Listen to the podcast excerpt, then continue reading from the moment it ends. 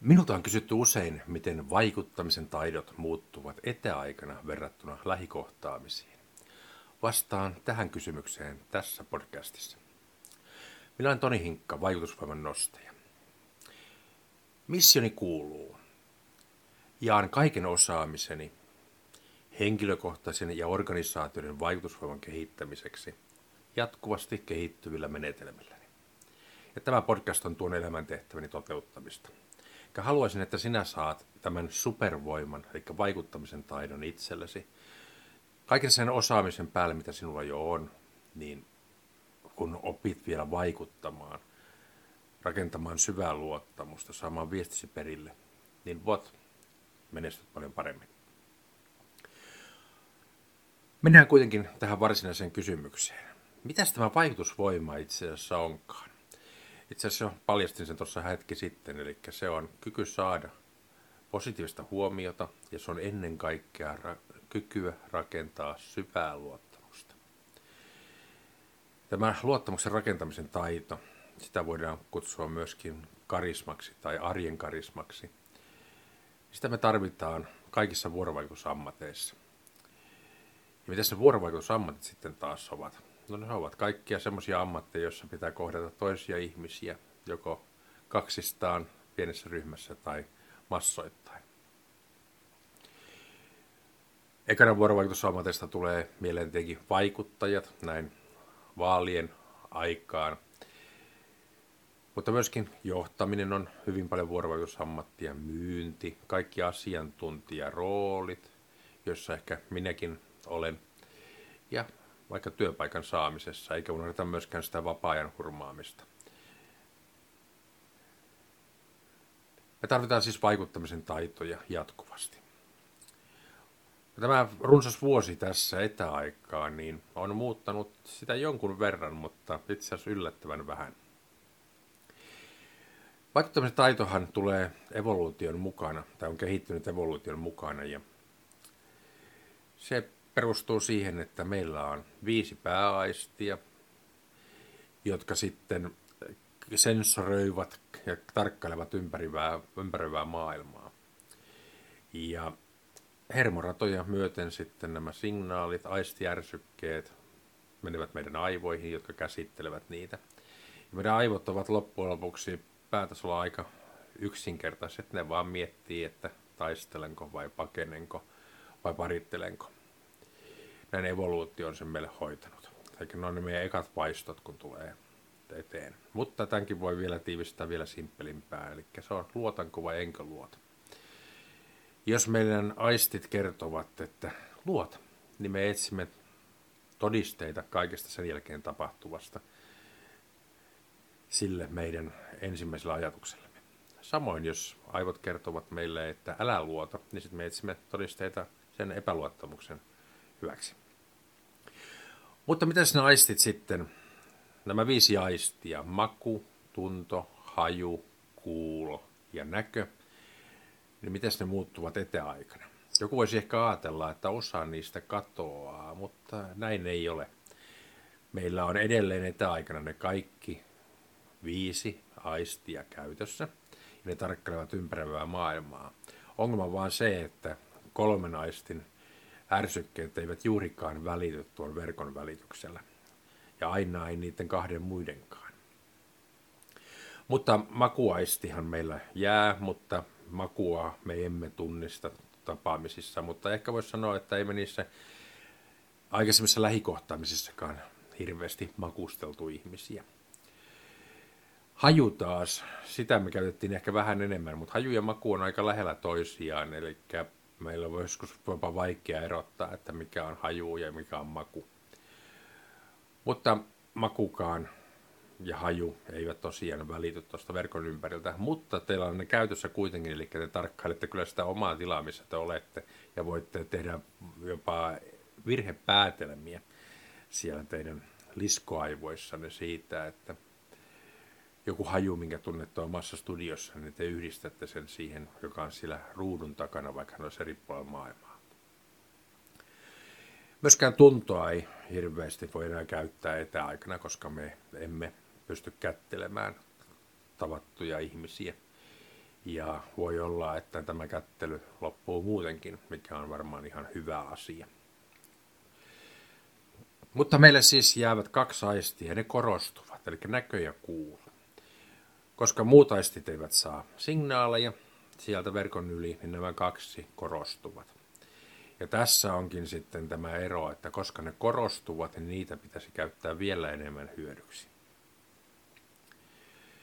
Eli näkö ja kuulo, niin niille tarvisi mitä parempaa pystytte he, niille tarjoamaan sille vastapuolelle, sitä vaik- paremman vaikutuksen teette.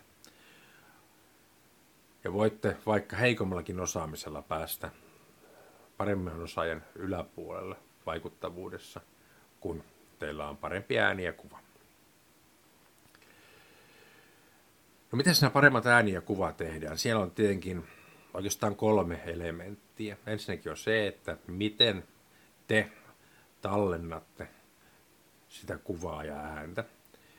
Tallentaminen sinänsä ehkä huono termi, koska se voi mennä suoraan livenä, mutta miten te kaappaatte sitä ääntä ja kuvaa. Siihen vaikuttaa tietenkin, että millainen mikrofoni teillä on ja millainen kamera teillä on ja millainen valaistus teillä on. Huonokaan kamera tai hyväkään kamera ei huonossa valaistuksessa pysty kummosiin ja vähän kehnompikin kamera hyvässä valaistuksessa voi näyttää ihan mukin menevältä. Sitten tietenkin seuraavana on tämä siirtotie, eli jos teidän nettiyhteys tai jossain siinä välillä se nettiyhteys tai siellä vastaanottajan päässä se nettiyhteys on huono, niin kuva ja ääni säröilee ja pätkii ja silloin sille ei ole oikeastaan väliä, että kuinka hyvä teidän lähetys oli. Ja sitten sillä vastaanottajan päässä niin mikrofoni muuttuukin kaiuttimiksi tai kuulokkeiksi ja kuva muuttuu sitten näytöllä olevaksi elementiksi. Kaikki nämä vaikuttaa tähän. Mutta vain noin puoleen pystytte vaikuttamaan itse, eli siihen, miten te lähetätte ja mikä on sen nettiyhteys teidän päässä. Kaikki muu jää sitten vastaanottajan harteille. Mutta mikäli teillä, teidän pää on kunnossa, niin te saatte jo valtavan kilpailuedun tässä mielessä.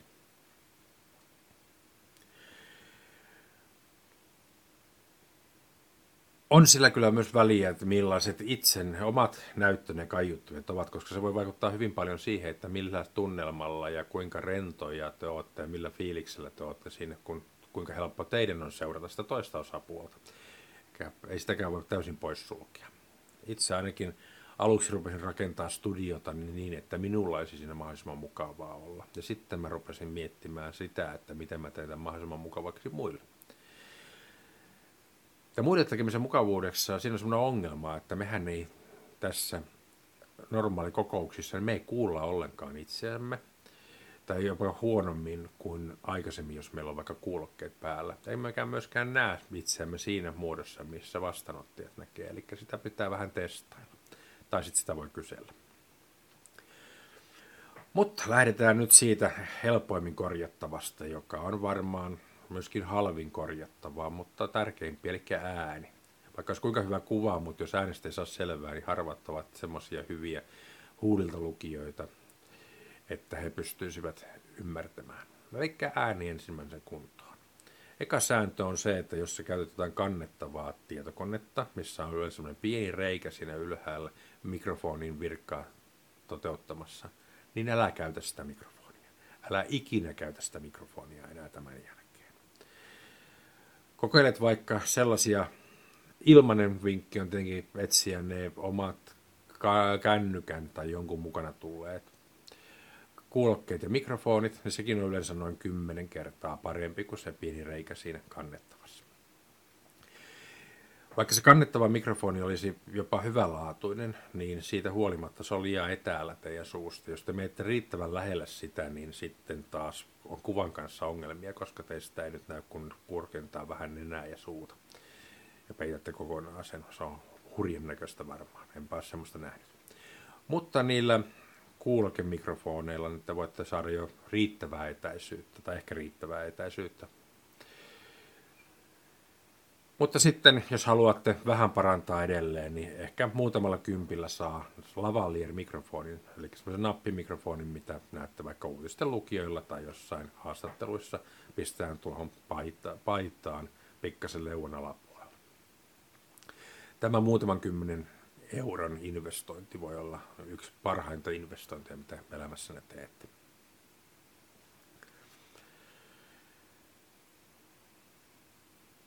Teidän pitää vaan testailla, että mikä on sopiva mikrofoni ja miltä se kuulostaa. Te voitte tallentaa vaikka kameraohjelmalla tai tallenninohjelmalla sieltä ja kuunnella, miltä teidän ääni kuulostaa, tai sitten käyttää ystäviä tai kollegoita avuksi ja testailla erilaisia vaihtoehtoja. Niin minäkin olen tehnyt. Sitten kuva. Kuvasta voisi taas sanoa, että huonoin mahdollinen vaihtoehto on se, että ei ole kuvaa ollenkaan se ei rakenna luottamusta lainkaan, että joudutaan piilottamaan. Ihmiset tulee vaistomaisesti mieleen, että jos toi ei näytä naamaansa, niin sillä on jotain salattavaa. Vaikka kuinka sitä perustelisi, että nettiyhteydet ja sitä sun tätä tai bad hair day. Että bad hair daylla mene sinne toimiston kokouksiin. Naama näkyviin. Toiseksi huono vaihtoehto on taas se kannettavan usein yläreunassa oleva pieni kamera. Vaikka se olisi laadukaskin, niin se on vähän väärässä paikassa. Useimmat ovat liian lähellä konetta, että koko ylävartalo ei näy, ja sitten se usein vielä huonossa kuvakulmassa. Taas ulkoinen kamera, niitä alkaa saamaan ehkä sadalla eurolla jo suht kunnollisia. 4K ei tarvitse, koska jos ajatellaan tuolla Teamsissa ja Zoomissa, niin ne näyttää kuitenkin vaan jotain 720p, joka voi sanoa, että se oli sitä vanhaa kuvaputkitelkkariaikaa. Se on se, millä ne lähettää teidän kuvaa, niin kaikki sen yläpuolella ovat vähän turhaa pikselimäärässä. Mutta kameran linssin koolla on tämän valoisuuden kannalta iso merkitys. Mutta vielä enemmän se ulkoinen kamera mahdollistaa, että sen voi sijoitella paljon järkevämmin. Ja se kannattaa sijoitella niin, että se on teidän silmien tasalla tai ehkä jopa hieman yläpuolella. Ensinnäkin kaksoisleuka vähän pienenee, mutta myöskin se vaikuttaa siihen ryhtiin. Jos te taas katsotte yleensä niin kuin kannettavaan pöydällä sitä yläviistosta, niin se aiheuttaa tämmöisen vääristyneen valta-asetelman näkymän siihen toiseen suuntaan. Se vaan näyttää hölmöltä ja nenäkarvat näkyy ja tuplaleuvat muuttuu triplaleuvaiksi ulkoinen kamera kannattaa hankkia. Mutta ulkoinen kamerakaan ei pysty kaikkeen, jos valaistus on huonoa. Hyvin tyypillinen virhe on se, että ollaan asetettu huoneeseen niin, että takana on ikkuna. Jolloin se kirkkain valonlähde ei olekaan teidän naamassa, vaan se on siellä ikkunassa, jolloin teistä tulee semmoisia mustia tai tummia hahmoja – vähän niin kuin on jossain Alibissa tai rikos TVssä, missä haastatellaan jotain, joka haluaa olla tuntemattomana, näkyy vain hahmo ja siluetti ja sitten häntäkin on vielä muutettu. Ei rakenna luottamusta, päinvastoin. Kääntykää niin, että se ikkunasta tuleva valo tulee teidän kasvoihin. Se on jo paljon parempi.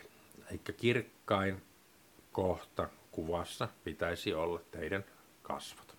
Silloin sen vastapuolen on helppo seurata teidän kasvojen ilmeitä ja jos ei jokaista sanaa ihan kuulekaan, niin sitten se täydentyy sillä huulilta lukemisella, jota me kaikki osataan, vaikka emme kuulovammaisia olisikaan. Me olemme oppineet vain evoluution myötä tarkkailemaan toisten ihmisten kasvoja jatkuvasti arvioidaksemme, että puhuuko hän totta vai ei ja mitä tunteita hänellä on sen asiapuhumisen taustalla. Älkää siis peittäkö kasvoja.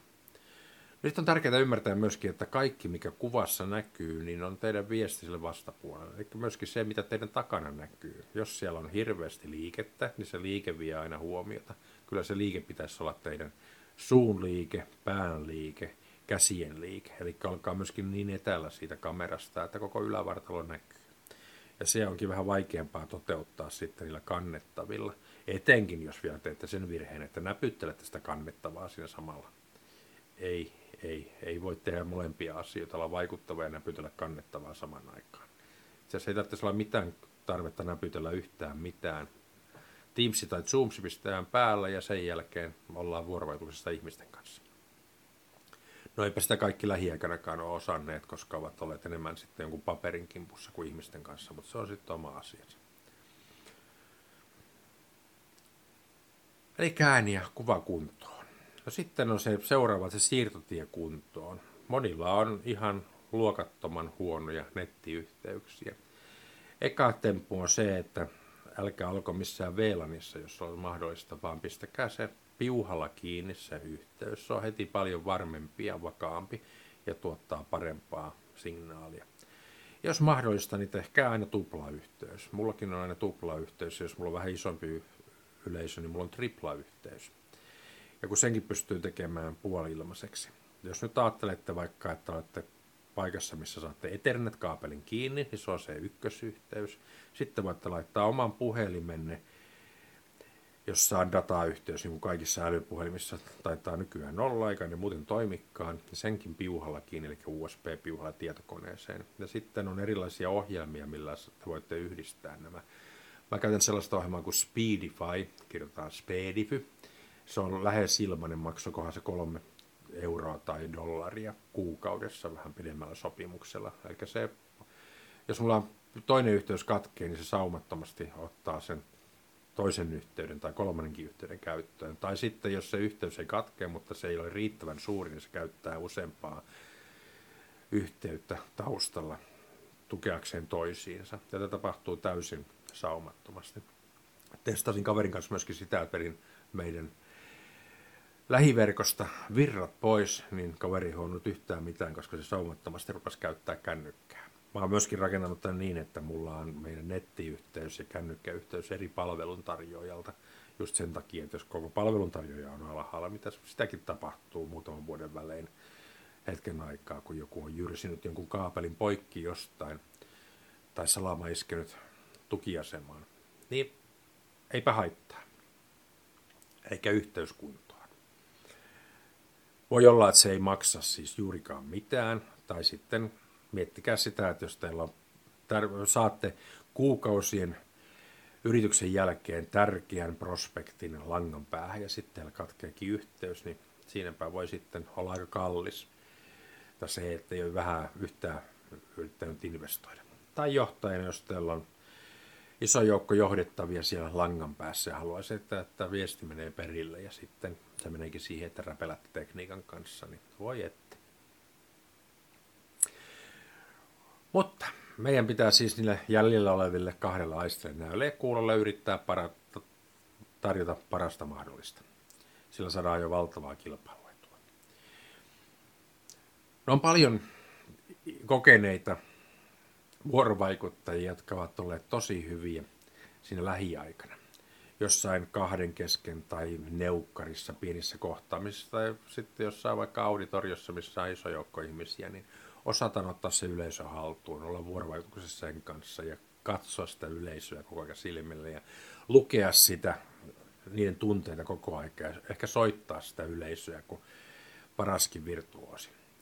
Mutta mä olen huomannut, että monet todella hyvät vaikutteet, joita olen nähnyt siellä lähiaikoina, niin ne ovat ihan hukassa nyt etäaikana. Ja tästä on tullut nyt ihan selkeästi uusi kilpailutekijä. Ja toisaalta mä oon nähnyt myöskin sellaisia, jotka eivät olleet kummosia siellä lähiaikana, mutta jotenkin he ovat syttyneet uuteen loistoon näin etäaikana. Eli ne, jotka osaavat vaikuttaa etänä, pistää äänen ja kuvan ja sen oman kehon kielen ja esiintymisen kuntoon täällä etäaikana, niin se on valtava kilpailu. Että voi sanoa, että 90 hyvästä lähivaikuttajasta on ihan surkea etävaikuttaja, niin keskinkertainenkin etävaikuttaja voi vaikuttaa siinä porukassa aika kovalta tyypiltä. Vaan sanonta taisi ollakin, että sokeiden joukossa yksisilmäinen on kuningas, ja se kyllä korostuu näin etäkohtaamisessa. Joko ilmaiseksi taitoja kehittämällä tai pienillä investoilla voit olla jo parempi kuin 90 tai 99 sadasta, ja sillä voi olla näinä aikoina valtava kilpailu. Ja ne taidot, mitä sä kehität näin etäaikana, niin eihän ne ole me mitenkään hukkaa, vaikka me palattaisiin jokin lähiaikaan tai jo hybridiaikaan, mikä on todennäköisempää jatkossa.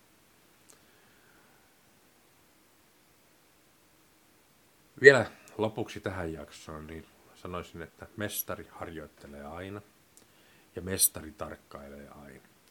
Eli joka ikinen kohtaaminen, mitä teillä on etänäkin, niin se voi olla teille harjoitus siitä, että te olette vaikuttavampi siellä etäaikana.